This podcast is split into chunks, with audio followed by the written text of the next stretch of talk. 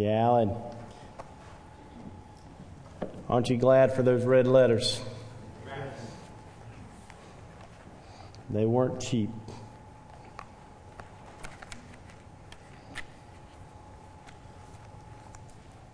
February 15th, 1996, I was sitting in my dorm room at North Greenville University, uh, North Greenville College at the time, and um, when I get a phone call from my brother that my grandfather, my dad's dad, had passed away all of a sudden, and going from from Tigerville up to Landrum, where they lived, you, you thought, as many of you have when you've lost loved ones, about those memories and those good times, but also how hard it is.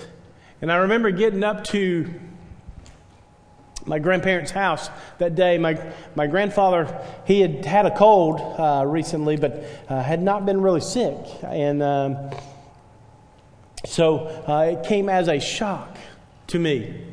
And I remember standing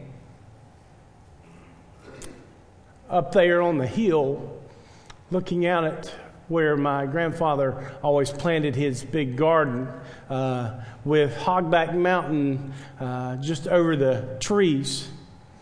And I remember hearing my brother say, I wish I could have told him I loved him one more time.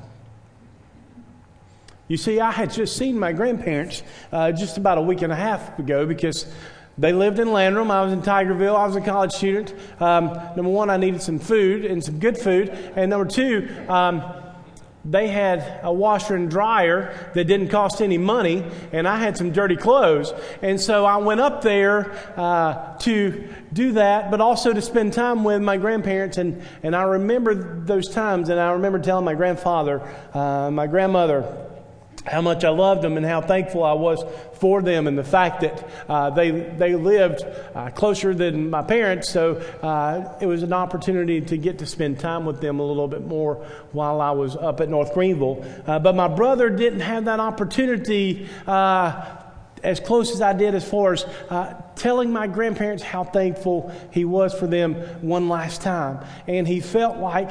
Um, he felt hurt. He felt down. He was going through a hard time emotionally trying to grasp the fact that our grandfather, and this was our first grandparent that had passed away, the first one that was so, you know, that we were close to. Um, in our family that had passed away. So it was a new feeling. It was a hard time. And we know that in life, we are either doing one of three things. We are either coming out of a hard time, we are in a hard and difficult time, or we've just come out of one, or we're getting ready to go back into a difficult time. We all face hard times, right? We just started a series uh, this past Wednesday with our students in the book of First Peter uh, called Hard Times, and we're going through uh, things. And we talked this past Wednesday about how, as believers in Christ, hard times are going to come just in life, but also as believers in Christ, there are hard times that are going to come. The difference for the believer is this the two things. Number one, we talked about how we're never alone as a follower of Christ. But number two, that God uses hard times in our life to build about character and to strengthen and build our faith for future usage. So I ask yourself today, Can you think back to, the hard, to a hard time that you faced and how God used it to strengthen your faith? I'll never forget, I can't remember the year, but I'll never forget the phone call that I got. And I remember when Tyler uh, was rushed to the hospital and, and, he got his diagnosis with diabetes. Uh, and I remember that time and, and just, you know, how you guys uh, fought through that, that those initial days. And uh, but look at what God did and how you know we you guys tackled that diabetes with Tyler. Um, and how many times we I remember the diabetes walks, and uh, I remember uh, that our youth got to participate in with him, and we raised money for that, and uh, and how God just continued to use Tyler's diabetes as a way to have conversation to meet and minister to people in ways that he wouldn't. He, he used that to open the door for gospel conversations. So, what about you? What's your story? Today in, in first in 2 Kings chapter 4, we're going to look at a widow who was facing hard times. And so if you'll turn in your Bibles to 2 Kings chapter 4, we're going to be in verses the first 7 verses here.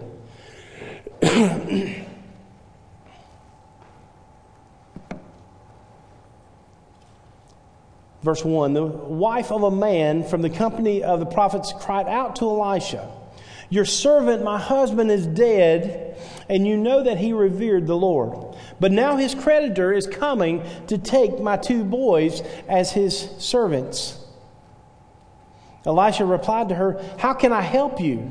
Tell me, what do you have in your house? Your servant has nothing there at all, she said, except a little oil. Elisha said, Go around and ask your neighbors for empty jars. Don't ask for just a few. Then go inside and shut the door behind you and your sons, and pour oil into all the jars, and as each is filled, put it to one side. She left him and afterwards shut the door behind her and her sons. They brought the jars to her, and she kept pouring. When all the jars were full, she said to her son, Bring me another one. But he replied, There's not a jar left. Then the oil stopped flowing. She went and told the man of God, and he said to her, Go and sell the oil and pay your debts. You and your sons can live on what is left. You see, the widow had a situation that she was in, and she didn't have a whole lot left. She didn't have what she thought was um, enough. There's four things that we see in this passage, and the first one is this, and we can all, at some point, recognize this. Number one, that life is not always easy. Even as a believer in Christ, uh, there's this, this false thought uh, from those who are not believers that well when you become a christian um, and even in new, in new christians well when i become a christian when i place my faith in jesus christ my life is going to be changed and it is but also the thought that my life is going to be great it's going to be so easy. And sometimes people will actually um, say that Man, this greatest decision, you know, it's going to be so much easier than this. The only thing is, is that life still goes on in, as a believer in Christ. It's just the fact, as we talked about Wednesday night, uh, the difference is that as a believer in Jesus Christ, we have a living hope that is found in a relationship with Jesus Christ. And that living hope is what helps us through these tough times. Life is not always easy. This widow found herself in a difficult position. Her husband has died. The man of her dreams, her soulmate, the provider for her family and for their family is gone. And it's just her and her two sons. And you think, man, that's, that's tough. And all that is really tough. But things were going to get worse because her husband owed a debt. And so, by law, uh, the debtor could take her sons and from her and use them as servants to pay off the debt. So, not only was um, she going to uh, had she lost her, her husband, but she was about to lose her sons, and she was beside herself. The, ver, the, the scripture says in verse 1 that the wife of a man in the company of prophets cried out to Elisha. You don't cry out to somebody if things are just okay. You know, we cry out when things are really, really bad, right? And when we are in desperate situation, that's when we start to cry out. We start to plead and all with God. We start to plead with others and all that we need help. She doesn't know what she's going to do. She doesn't know how she's going to survive because unlike today, women were not allowed to work to provide for themselves in these times. So she was thinking, you can understand why she was beside herself. No, she just lost her husband. She's fearing that she's getting ready to lose her sons. So she's going to be all alone. She's about to lose her whole family. And we're thinking, man, oh, that's terrible. Now, Job could say, I, I know how you feel. I can empathize with you. But she wonders who is going to provide for me and my needs? Who and all, how am I going to get by? How am I going to survive without my husband and without my boys? Her whole life was crumbling right before her eyes. You been there? You felt that way before? Things hard times, difficult situations come, and you just don't know how in the world you're going to survive. You don't know how you're going to get through this difficult time. So she goes and she cries out to Elisha. Life is not always easy. Life is hard, and honestly, sometimes life stinks. But praise the Lord that Jesus Christ is our living hope. The second thing that we see in the passage in verses 2 and 3 is this that God puts people in our lives to help us in our times of need. God puts people in our lives to help us in the time of need. In verse 1, we see the widow crying out to Elisha for help. In verses 2 and 3, we sh- shows Elisha's compassion for the widow, and he tells her, and he asks her, What can I do for you? And he tells her, and she tells him, Well, this is what I have. And he gives her a plan of action.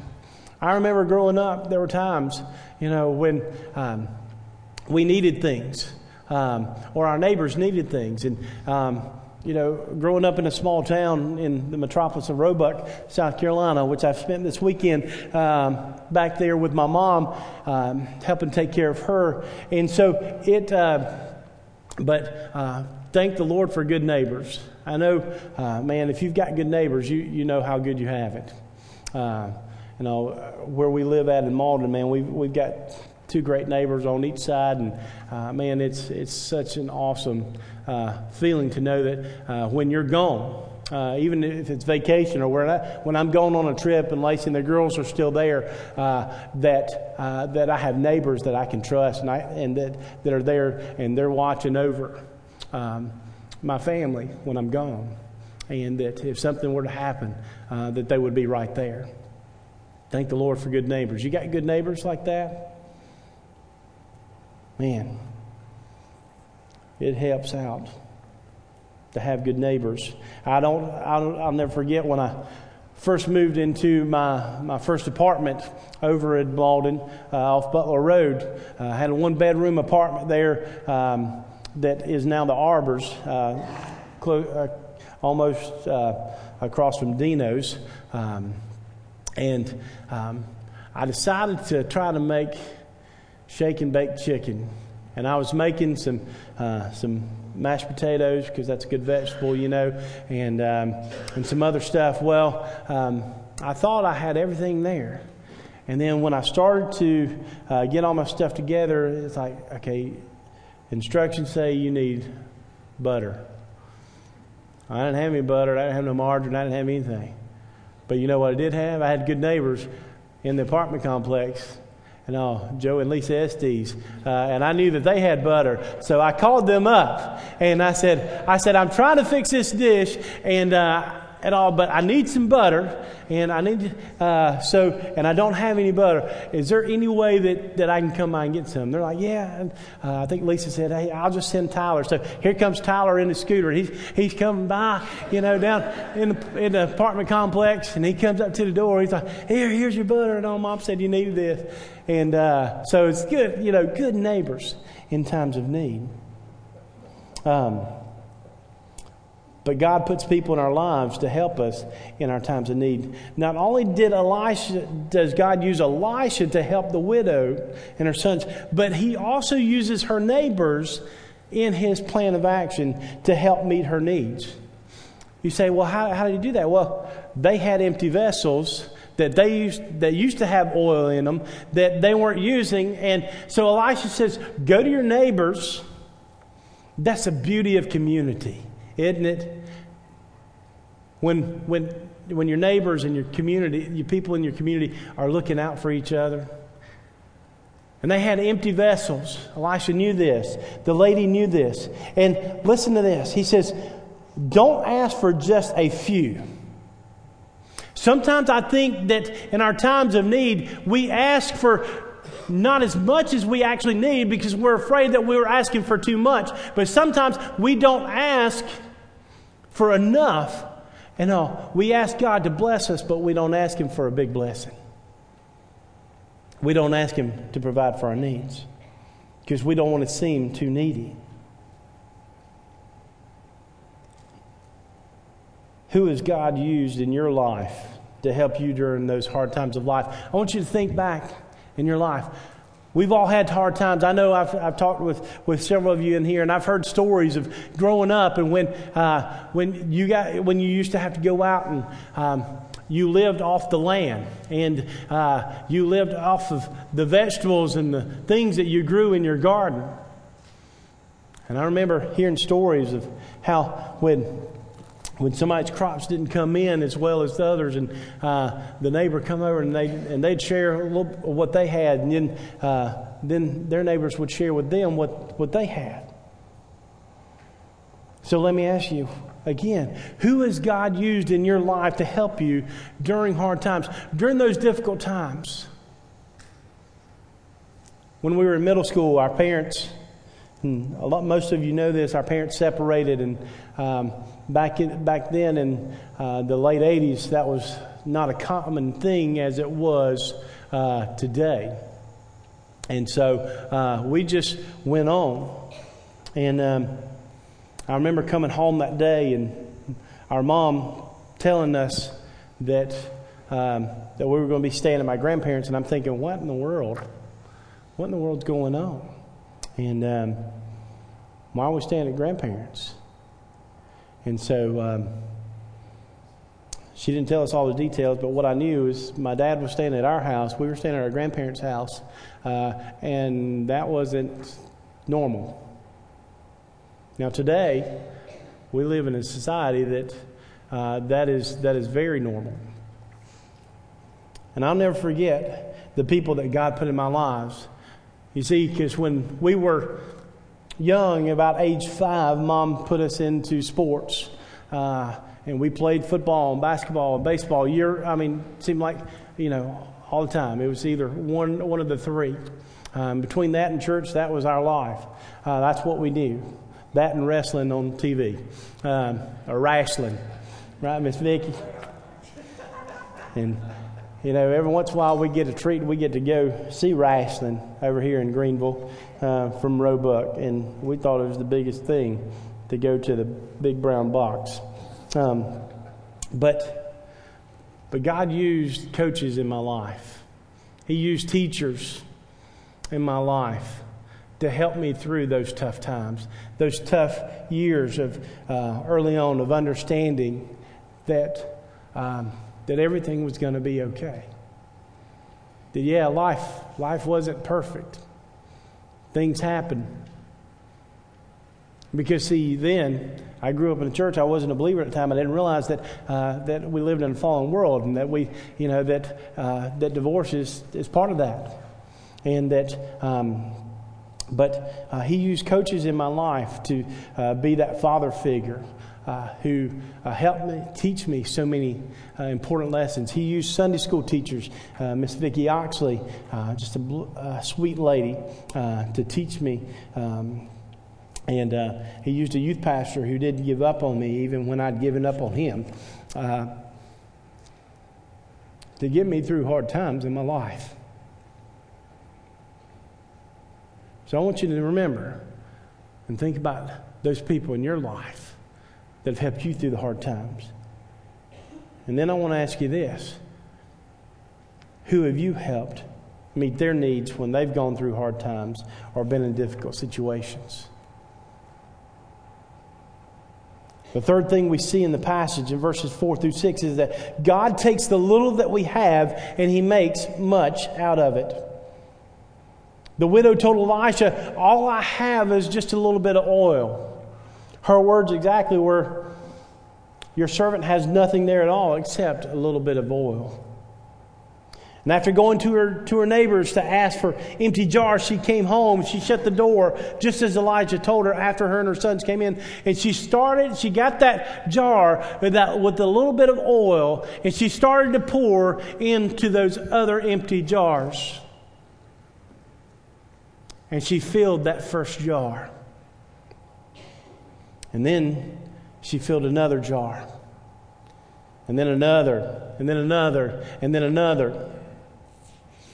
And I can imagine the widow and her sons had to be in awe of what they were experiencing and all this miracle that was happening right before their eyes. And all because all she had was a little bit of oil in a jar, and all, now all of a sudden she's starting to have a lot of jars with a lot of oil to fill them.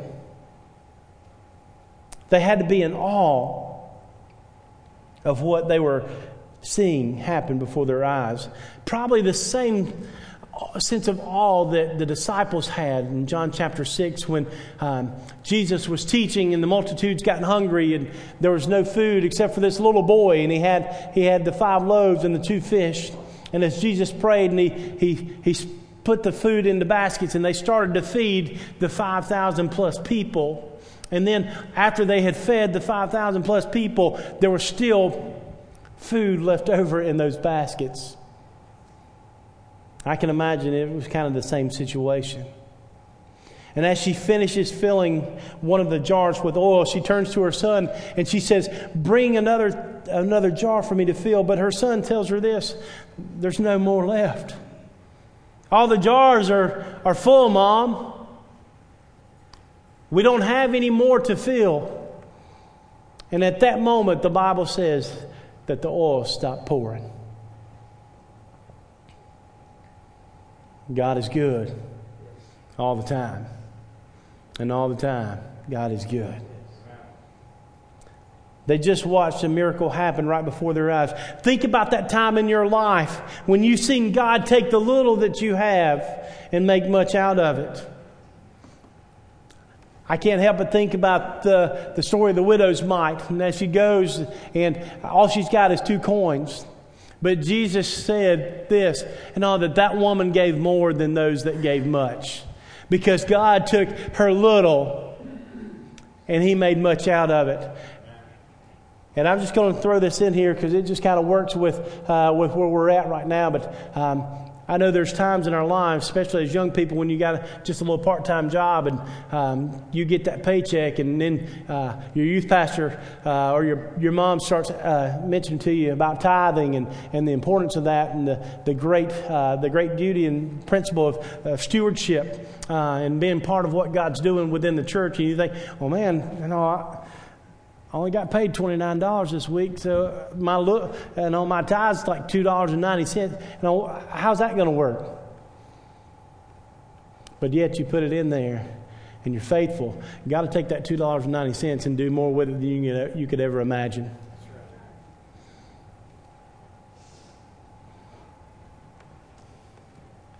Think about that time that God's taken that little that you had Maybe you just had a little bit of peanut butter and jelly uh, and some bread left in your pantry, um, and that's all you had to eat. But then you fixed that peanut butter and jelly sandwich and you ate it and you realize that's all you need to get you through that day, to get you through that moment. Now that you've thought about that time in your life when God has taken what little you, you had or you thought that you had and He's done something great, now I want you to praise God and thank Him for His goodness and faithfulness in that difficult and hard times. That's, I'm sure, what this widow did. You see, God always takes what we have and He makes much out of it. That's the beauty of the church. How God takes what, what little we have, He puts it together and He does something great with it. So if you're not tithing, then I ask you to do this. You trusted God with everything else. How about start, start trusting Him with your money? And watch God do something great. And when it don't make sense on paper, it, all the bills still get paid.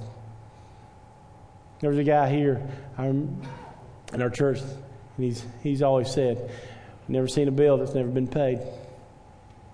Never seen a bill that's never been paid. Even when it didn't make sense, and all we gave, and the bills were paid.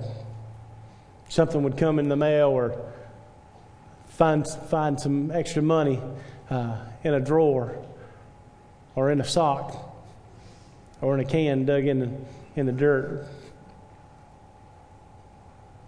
But God always takes the little we have and makes much out of it. The fourth thing, the last thing, is this that God provided for the widow's need and then some. Verse 7 says this I'll, re- I'll read it. She went and told the man of God, and he said, Go and sell the oil and pay your debts, and you and your sons can live off what is rest. Uh, what is left over. When, when she tells Elisha about it, he says, All right, now go and take the blessing that God has given you and sell it. Get the money that you need. Go and pay off the debt that your family owes. and then live off what's left. You see, so many times God meets our needs, but then He goes above and beyond. Then take the money she has left and use it to take care of her and her sons. This woman who, um, who's come to Elijah in a panic and just thinking, how in the world am I going to survive? How am I going to, thrive? I'm, I've lost my son, my husband. I'm getting ready to lose my sons. All of a sudden, that all I've got is a little oil. All of a sudden, her sons are still with her. She's got oil and all to go and sell, and it's enough to pay off the debt and then some. God took her panic, her anxiety, and He turned it into joy. You can imagine the joy that was on her face, the joy, the excitement that, that because she knew that things were going to be all right, that God had provided for her. You see, God is good all the time, and all the time, God is good. So I ask you this question today Are you going through a hard time today? It may not be financial, but it may be something else. Are you going through a hard time today? Are you finding yourself in a difficult situation and you don't feel like you've got much to work with? I would challenge you and encourage you to do this today. Just take the little you have, give it to God, and watch Him work in your situation and provide for what you need. Because you have a God that is willing and able to meet your needs and then some for His glory, your joy, and others' good. Let's pray. Father, thank you for today. Lord, thank you that you always meet the needs of your people. And Father, I thank you that you use people, others around them, to help meet those needs. You involve so many other people. And Father, is, I thank you that you ordained the church to be that way. Father, we see that in, in the Acts church. People who had much sold and gave to those who had a need. Father, I pray that we would be a church, a community known for that type of faith and that type of love.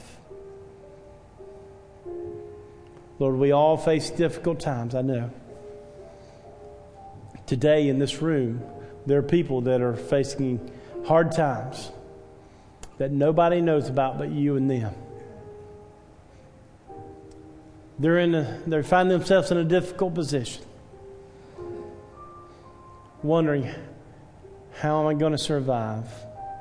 How am I going to get through this situation?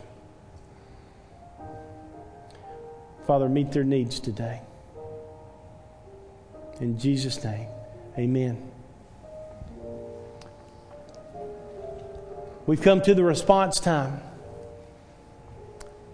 How do you need to respond today? Do you need to respond to something that was said? Do you need to respond uh, and ask God, God, you know, help me to trust you by taking the little that I think that I have and meet my needs by making it much? Maybe today, as the song said, your need that needs to be met is that you need to know Jesus Christ as your Lord and Savior. The great news is God provided the way for that too through His Son Jesus Christ. He died on a cross for your sins, and He rose three days later.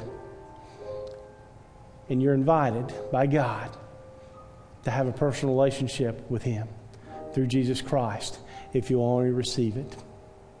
Let's stand. You respond as the Spirit leads.